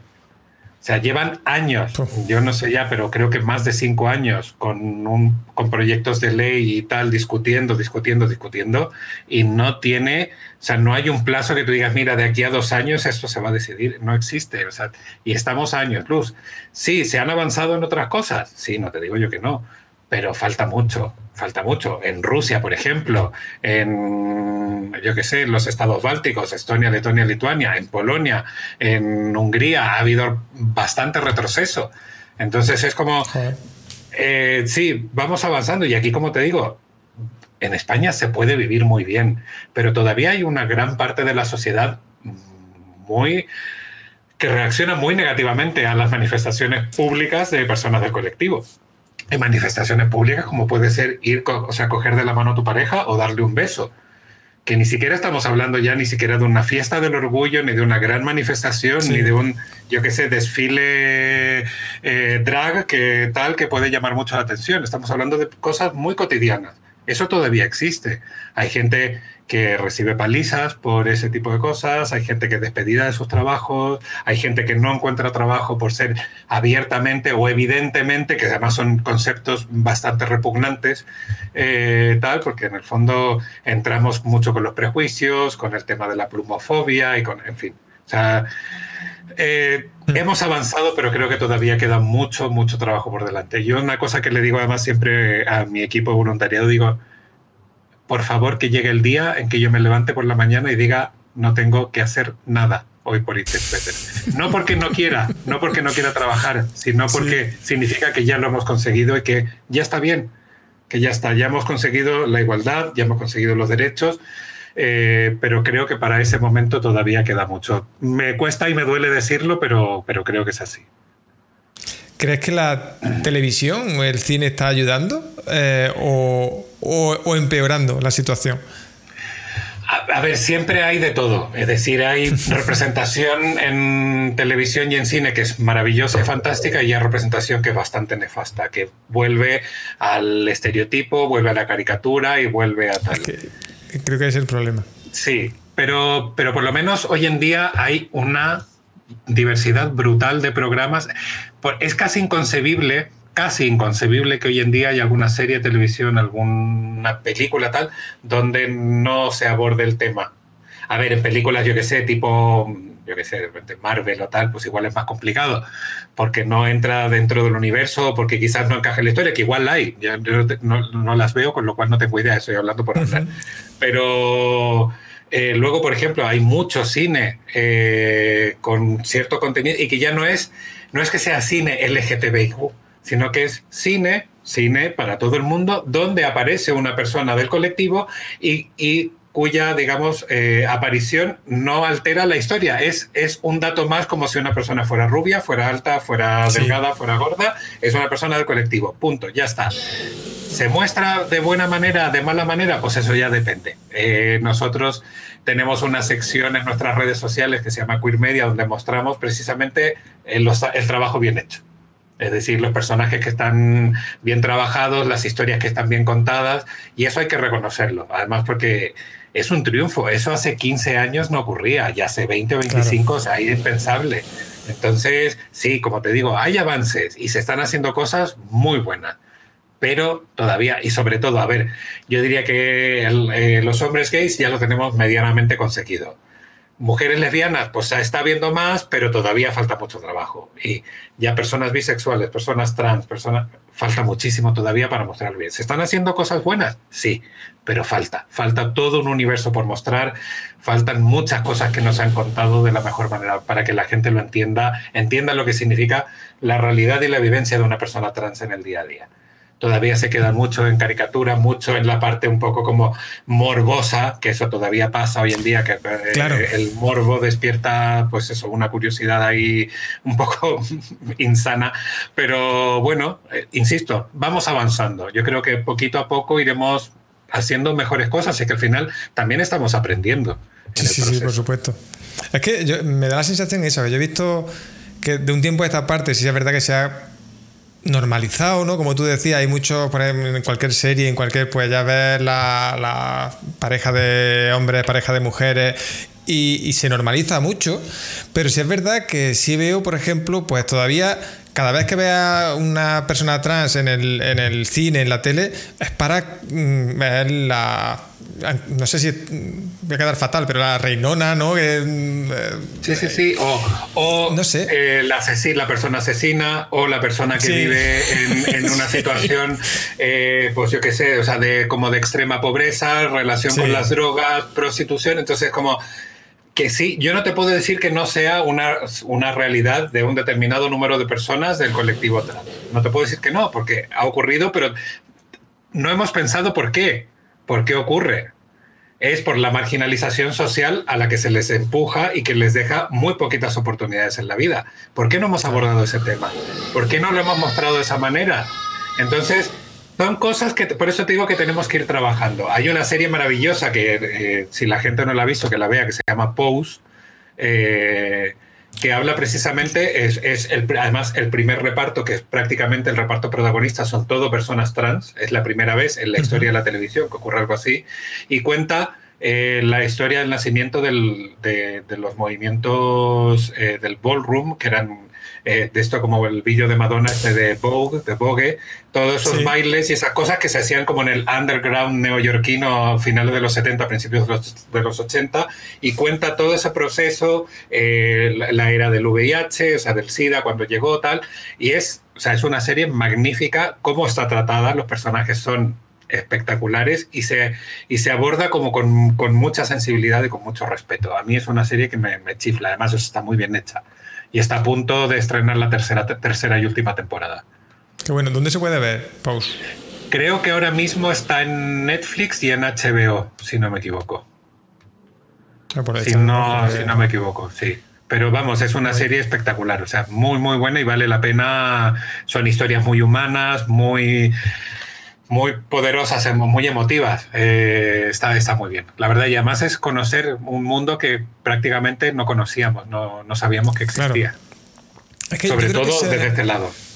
Yo creo que ese es el gran trabajo quizás que, que a lo mejor asociaciones como I Get Better o, o- o- o- a lo mejor eh, no porque es pequeñita ¿no? y tenéis que ir a temas más pues cortos documentales cosas así que, que- porque si no pero producciones como yo qué sé sé que la comparación va a ser malísima y disculpadme por ello pero eh, creo que por ejemplo hacer algo al estilo de, de la película por ejemplo de campeones ¿no? que, que salió hace poco ¿no? que Mm, es que se, se me viene siempre a la cabeza el- ese, esa comparativa, ¿no? Porque hasta esa película yo siempre he visto pues personas con, con ese tipo de, de- de- de enfermedades psicológicas, enfermedades mentales y demás. eh, habían estado caricaturizados totalmente en el cine, en todos sitios, y veas una película que, como tú decías, no te muestra el otro lado, ese lado que, que si no tienes a una persona así cerca, pues no se conoce y que empatizas muchísimo con, con ello, creo que eh, en, este, en este ambiente, en este mundo, se debería perseguir alguna cosa así, que ya, como repito, ¿no? como ya hemos dicho antes, se, se, consigue normalizar en muchas series, en muchas películas, pero creo que algo así que trate exclusivamente el tema y se normalice de, de esa manera, porque al final, eso, pues yo qué sé, se me ocurre, ¿no? Hablando de película, no sé si conocerá la de Kiki, me parece que se llama, de, Sí, de, Paco de, León. este, de León, de Paco León, que también sí lo muestra con normalidad y demás, pero también entra en la, en la caricatura, entra en, en muchas veces dar una imagen que, que entiendo que co- como, como todos los sitios, ¿no? O como a cualquier persona puede eh, ser más promiscua menos, pero es que casi siempre que aparece gay, lesbiana, transexual, eh, vamos a, a- a- Oye, es que los gays y lesbianas son muy promiscuos, son muy eso, y claro, al final, si eso es lo que vemos habitualmente, es lo que normalizamos y es lo que está mal. Entiendo, ¿no? Sí, a ver, no es que esté mal en el sentido, pero no es lo único. Es que, Claro. Claro, sí es que ese es el punto, que está muy bien porque al final, pues yo creo que en general la raza humana somos personas sexuales y tal. Sí, sí, sí, pero sí, por supuesto. Lo que pasa es que, claro, todavía llama la atención, eh, digamos, el sexo, voy a decir homosexual por eh, el sexo queer, el sexo LGBT, porque no es habitual. Y es lo que te decía antes, un poco ese, ese pequeño morbo, esa parte que, uy, a ver cómo lo hacen, a ver qué tal, que mucha gente lo tiene. O sea, que todavía a mí me sorprende, pero es verdad que todavía hay gente que, que pregunta así como, ¿pero y qué hacen? ¿Y cómo lo hacen? Como, pero vamos a ver, en serio, en fin, que hay mucho material en internet para ver o pregunta, yo qué sé, pero eh, que en fin, o sea, pero toda esta cosa llama la atención todavía a mucha gente. Pues bueno, es lo que se vende, es lo que tal. Hay que avanzar, hay que, y, yo- y, o sea, insisto, se está haciendo ya mucho trabajo al respecto. Lo que pasa es que no llega al gran público, no aparece en prime time, no tal, pero hay Claro. películas fantásticas. Hay una película francesa, es francesa si no recuerdo mal, eh, entre nosotras, que era la, es la candidata, no sé si al final entró en, en- en la carrera de los Oscars, digamos, entre las nominadas o no, creo que sí. Es una película O sea, maravillosa. No aparece una sola escena de sexo. No aparece prácticamente nada. O sea, es una historia de amor entre dos mujeres en edad de jubilación. Y es una historia poderosa, maravillosa, o sea, que de verdad que la gente la vea, porque, pero esa película no va a llegar nunca a un prime time, a un tal, porque no es un universo Marvel, no es Star Wars, no es tal, es una película muy pequeña, muy íntima, pero de verdad que es una película fantástica, o sea, fantástica. La historia, a mí hay cosas de la película que me chirrían, sí, no puedo decir que no, porque efectivamente hay una tendencia que es... Eh, que además en ese sentido en It's Better tratamos de ser muy respetuosos al momento de hacer un trabajo, que es por ejemplo si yo hago algo sobre personas trans o realidades trans, pues yo involucro a personas trans para que sean ellas las que un poco creen ese universo, porque yo puedo tener toda la empatía del mundo, puedo entenderlo y investigar horas de horas de horas, pero yo no sé lo que es ser persona trans. No lo he vivido en mi, en mi piel. Que eso también es un doble juego, porque dices, claro, o sea, que si tú, yo que sé, no has sido víctima de violencia, no puedes entender la violencia. Sí, puedes entenderlo, te puedes sufrir y puedes defenderla. Sí, no digo yo que no, pero siempre hay algo que te falta, hay algo que es una cosa que tú necesitas haber sentido en tu, en tu carne, digamos, para poder entenderlo del todo. Y esto es algo que, que, por ejemplo, en Entre Nosotras, si no recuerdo mal, el guion lo escribió un chico. Bien, es un guion muy bonito, muy bien hecho, tal, pero tiene un par de cositas que yo es como, de esto que, ay, igual lo hubiese cogido de otra manera, que igual lo por último hubiese preguntado a ver qué tal, qué le parecía a mujeres lesbianas de 60, 65, 70 años, si esta parte les parecía lógica o no les parecía lógica. Pero insisto, el global de la peli está fenomenal, está muy bien, y las actrices son una auténtica maravilla. O sea, solo por eso vale la pena ver la historia, más allá de que sea una historia de dos mujeres que se aman. Es simplemente por el trabajo de las dos actrices que te quedas, o sea, boquiabierto. Es alucinante. No, muy bueno. Oye, y en el tema de, los colegios, todavía, ¿no? hay que normalizarlo más. El tema de. No sé, joder, es que claro, yo tengo mi, mi pequeño pequeño todavía, no lo llevo. Todavía no entra al cole, pero. Claro, son cosas que al final te, como padre, ¿no? Te preguntas, hostia, no sé si al final, pues, eres libre de, eso, pero no sé cómo, cómo será recibido si en el caso de que pues, sea gay o, lo que sea. Pues lamentablemente sí, y existe porque la sociedad todavía arrastra muchas cosas, pues eso, de homofobia, de plumofobia, y, al final son comportamientos y, son ideas que se repiten y que se transmiten además de generación en generación.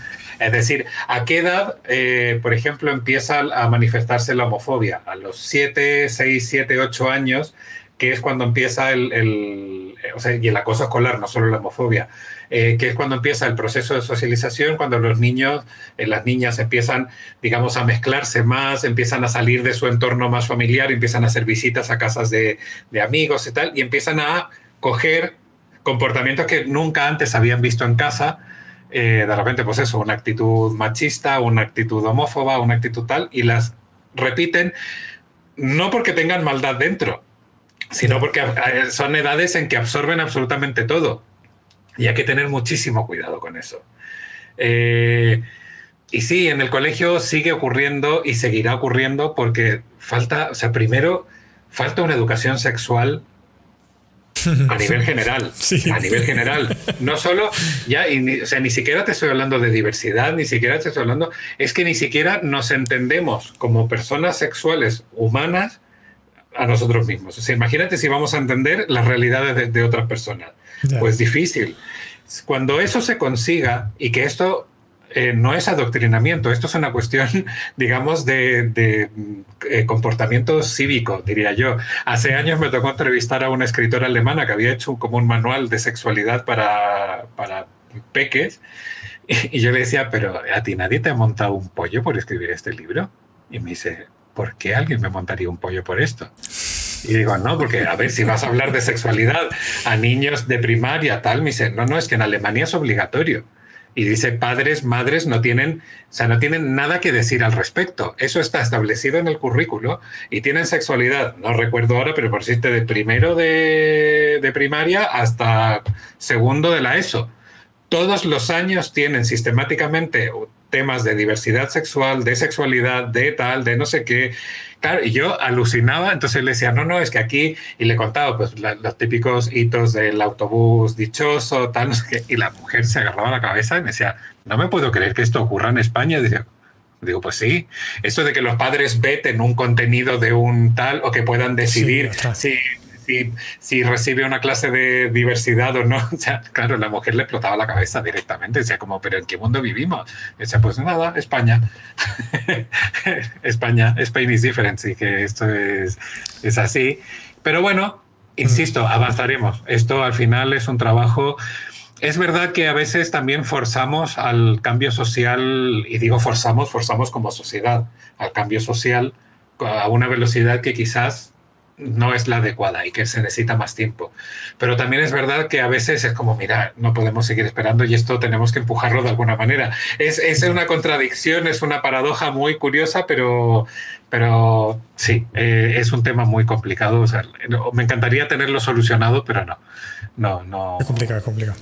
Y lo que te digo, o sea, eh, tu peque todavía es muy peque, pero lamentablemente en algún momento de la vida, por cualquier razón, ¿eh? y que ya ni siquiera es por ser del colectivo, por ser alto, por ser muy delgado, por ser muy bajo, por ser muy gordo, por tener el pelo de otro color, por llevar gafas, por... O sea, hay tantas razones que te convierten en una víctima potencial de acoso que es imposible manejarlo. Y el tema de las redes sociales, yo agradezco no ser adolescente en el siglo XXI. yo, yo de verdad, yo lo veo con mis sobrinos y digo, qué vidas más complicadas. Sí. Porque claro, es que están sometidos a un escrutinio constante y permanente. Y es como, claro, nosotros en nuestra, época metíamos la pata, hacíamos chorradas, tal, y no se enteraba ni Dios. Hoy en día es que se entera todo el mundo. Y es brutal, porque claro, yo es que además alucino que esta gente que vive con, los vídeos puestos en la cámara porque lo graban todo. Digo, siempre hay alguien grabando, es que es brutal. Sí, pero bueno, sí, yo creo que es complicado, pero no sé, ya te digo, yo me...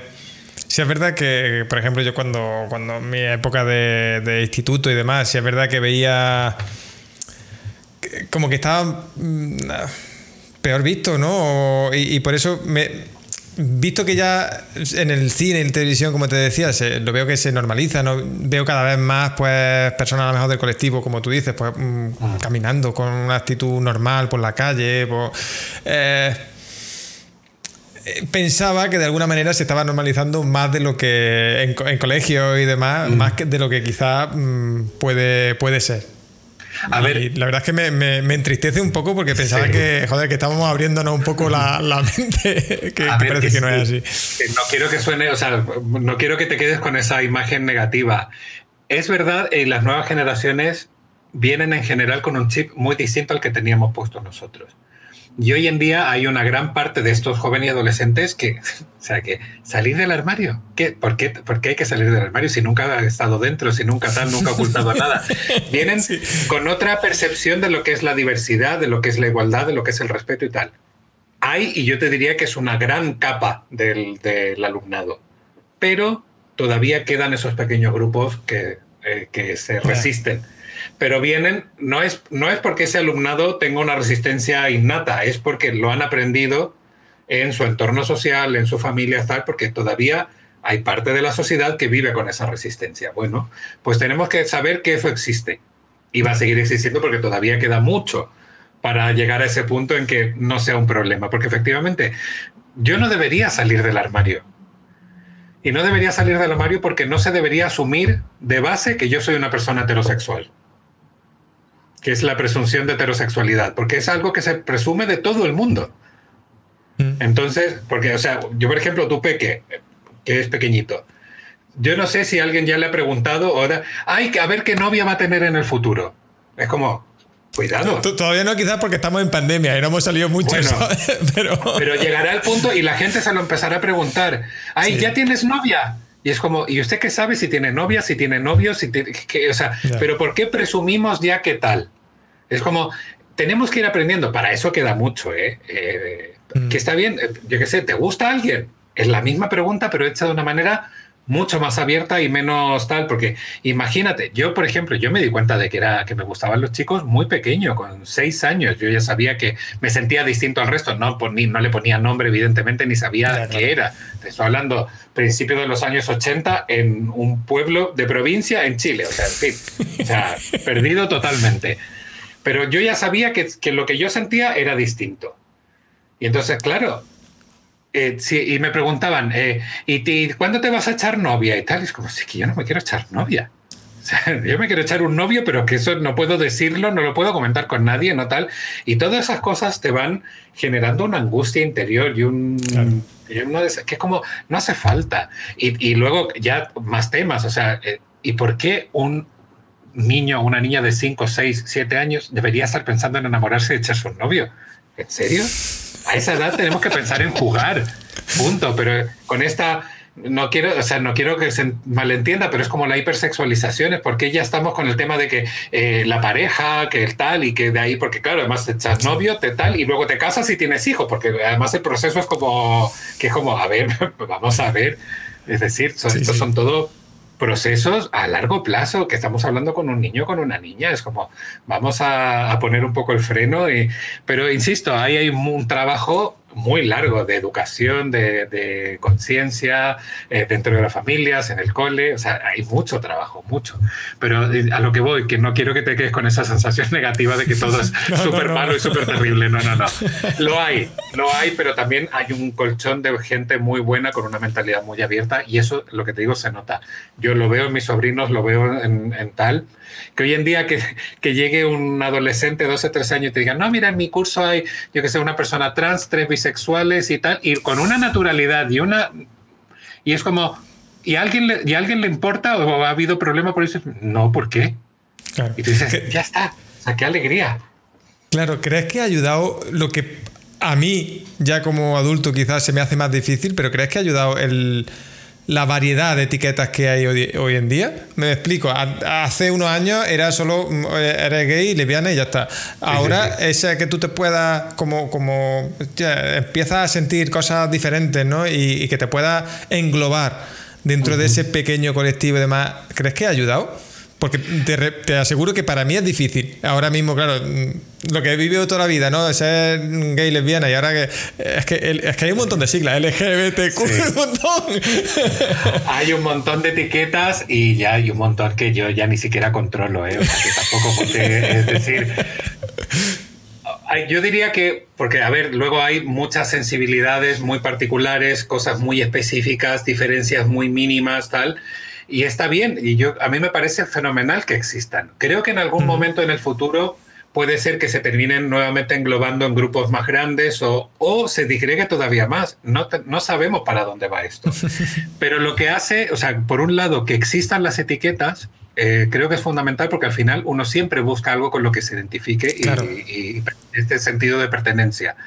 Pero también hay más información. O sea, yo cuando era pequeño bueno, ni gay ni lesbiana, gay con suerte, bueno, gay, maricón. Punto. No había más opciones. Las lesbianas, o sea, yo me enteré que, que existían las lesbianas mucho tiempo después, porque no era algo que se hablara, no era algo que se viera en televisión. Bisexual, ¿qué es eso? O sea, cuando yo tenía 12, 15 años, bisexual ni existía en mi, en mi universo. Hoy en día esas cosas existen, se ven. Hay muchos youtubers, hay muchas eh, instagramers, eh, influencers y etcétera, etcétera. con diversidad de tal, entonces ya por lo menos la gente se ha molestado en escuchar un vídeo o tal donde se explica qué es lo que es. Y es como, vale, pues a mí eso sí me identifica, porque de repente, oye, pues a mí igual, pues mm, yo qué sé, gay no, pero bisexual sí me identifica, vale, pues ya tengo, ya sé, ya, ya me siento parte de algo, me entiendo, entiendo lo que está pasando por mi cabeza. Es que imagínate lo que es sentir cosas que tú no ves. O sea, es, es, es, muy brutal. O sea, imagínate el mundo, yo qué sé, mañana empieza de, cero en un mundo completamente donde lo normal es ser gay. No existe, o sea, esa es la normalidad y, y la mayoría. Y de repente tú dices, hostias, pero a mí me gustan las chicas. Claro, y, miras, y miras, y no hay nadie a tu alrededor a que le gustan las chicas. ¿Cómo te sientes? Horrible, o sea, mal. ¿Y qué haces? Pues lo ocultas porque tú no quieres ser distinto al resto, tú quieres ser como los demás. Y entonces eso, eso es lo que vivimos las personas del colectivo. Y cuando tú encuentras a ese grupo con el que te identificas y ves que no estás solo, o sea, es que vamos, o sea, se te abre un mundo. Y eso hoy en día es lo que existe gracias a las etiquetas y gracias a la visibilidad. Hay mucha más información de la que había hace 10 años, mucha más información. Ya simplemente buscando en Wikipedia. Que antes no. Entonces, por eso te digo, que te, oye, ¿qué es bisexualidad? Pues Wikipedia. Ah, pues mira, una explicación medianamente clara, pues ya más o menos, sí, me cuadra, puedo entenderlo. Hace 15 años eso no existía. Entonces, todo eso ayuda. Es lo que te digo, es que eh, pensándolo un poco, intentando ser empático un poco y decir, claro, es que eh, antes, eh, esa persona que era bisexual, por ejemplo, que, como que es lo siguiente, ¿no? De, la siguiente etiqueta que, hay. Es que no tenía cabida. Bisexual era. Yo, me acuerdo de haber escuchado a alguna persona en, el entorno y demás decir: es que, hostia, es que sea el guarro, que le gusta todo, pues así pilla seguro. ¿No? Uno de los grandes estereotipos de la bisexualidad, por ejemplo. Claro. Entonces, tener ese. Sobre todo, yo creo que el tema de la etiqueta, aunque se nos puede hacer difícil, creo que para la gente, para, cuando eres jovencito, como tú decías, encajarte, encasillarte eh, o, tener algún sitio donde te identifique. Creo que nos pasa a todos, incluso a, saliendo un poco de, ese ámbito, eh, yo siempre lo he dicho por aquí, cuando emprendemos, ¿no? Que salvando todas las distancias, pero para que la gente que nos escuche y demás pueda entenderlo, cuando emprendemos somos bichos raros y en este caso puede ser igual. Y encontrar a un grupo de gente eh, donde te sientas identificado, donde te sientas que, no eres el único, que no eres el raro, creo que, es interesante. Y ya te digo, y a mí te juro que me costó entender por qué tanta etiqueta. Luego, eh, ya sobre todo cuando ya eh, nos quedamos embarazados y demás, con el peque y demás, pues ya, vale, voy a investigar un poco a ver si, ¿sabes? Por si acaso, por estar un poco puesto y saber a lo que me a, qué puede pasar. Y entonces empiezas a investigar y dices, vale, ahora entiendo un poco que, este tipo de pequeño colectivo a lo mejor, pues claro, si no se siente identificado ahí, ¿cómo va a acudir o cómo que, no, tiene oportunidades? Y, y empiezas a entenderlo, ¿no? Empiezas a entender, vale, eh, es necesario. Pero qué bonito que hayáis hecho ese trabajo porque hay mucha gente que no lo hace. Ya, que no se, ni se plantea esto. Entonces, o sea, por ejemplo, que haya presidentes de un país que digan, en mi país no existen los, homosexuales, es como, vamos a ver, es que estadísticamente es imposible, es imposible. En fin, que al final, o sea, por eso te digo, pero que está bien, o sea, y, y, me alegra saber que hay personas con esa inquietud de decir, pues mira, yo por último me voy a preparar por si me toca, que igual no te toca, pero por lo menos tener información, porque en algún momento o te puede preguntar o, puede tener una inquietud o simplemente no tiene por qué tu peque ser del colectivo, pero su mejor amigo, su mejor amiga sí. Exactamente. Entonces llegan con esa Estar preparado como padre, como, claro. como persona, digamos, para poder afrontar cualquier mínima pregunta, porque claro, ahora te llega el peque, te pregunta esto que, pues no lo sé. Y lo preguntan además a, edades cada vez más tempranas, o sea, que en fin, que, de repente tú dices, wow sí, sí, sí, En fin, pero bueno, qué, bonito, o sea, qué, qué, bueno que hayas compartido eso. Me alegra, me alegra. tengo, más esperanza en el, en el, futuro. Oye, no, se agradece y al final es algo que, yo animo a todo el mundo a que que aunque sea por curiosidad, que, yo creo que educar a nuestros hijos en esos valores de, de diversidad, de, de, apertura de mente. Es que simplemente es por, por abrir la mente, por, por, ver que no todo tiene que ser como, como a mí me ha enseñado o como yo creo que tiene que ser. Entonces me voy a preparar para otro escenario. Y esto, eh, porque al final esto es un podcast de, emprendimiento y demás, ¿no? Ocurre en todos los ámbitos de la vida. Que, claro. que estamos hablando de esto y, me gustaba sacar un poco este tema también por informar, pero creo que al que, es aplicable a cualquier ámbito de la vida y en el emprendimiento pues mucho más aún, tener esa mente abierta, a entender qué hay, entender qué, qué, podemos encontrarnos para en el caso de que no lo encontremos, mm, saber reaccionar o saber, porque Yo antes de, ponerme a investigar, digo, claro, me viene una persona del colectivo con alguna de estas etiquetas que yo no controlaba y no sabes cómo reaccionar. Exactamente. Sí, sí, sí. no, ahora, no, sé si sé reaccionar, pero al menos ya estoy mejor preparado.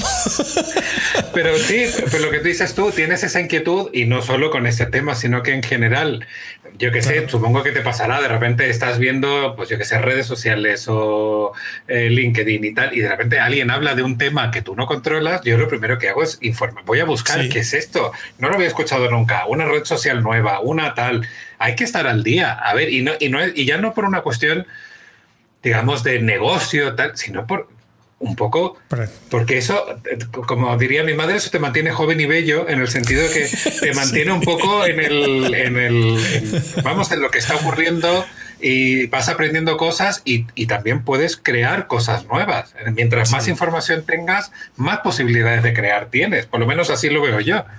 Bueno, y hasta aquí el episodio de esta semana. Espero que te haya gustado, que haya disfrutado tanto como a mí me, gustó hacerlo, grabarlo con, Tomás.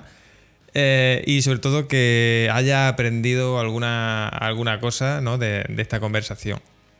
Te animo, como siempre, a que nos veas en directo, ¿no? que estamos eh, los miércoles en Twitch, eh, totalmente en directo. Y pues, como siempre, ¿no? cualquier comentario, cualquier mensaje que nos apoye, que nos ayude a seguir adelante, pues siempre es bien recibido. Así que, eh, nada, mm, dinos algo bonito en redes sociales, en el blog, en donde tú quieras, ¿vale? Y nada, yo por mi parte, ya sabes, te veo en Twitch por las tardes y si no, te espero la semana que viene en este mismo podcast. Un abrazo enorme y chao.